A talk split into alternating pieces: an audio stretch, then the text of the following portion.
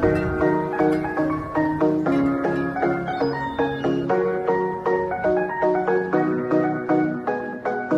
Sobat Cuan, how your day?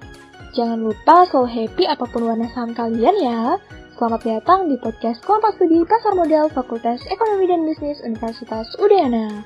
Kelompok Studi Pasar Modal merupakan organisasi yang bergerak di bidang pasar modal, Podcast ini hadir untuk mengedukasi dan memberi warna baru bagi kalian para calon investor baru loh.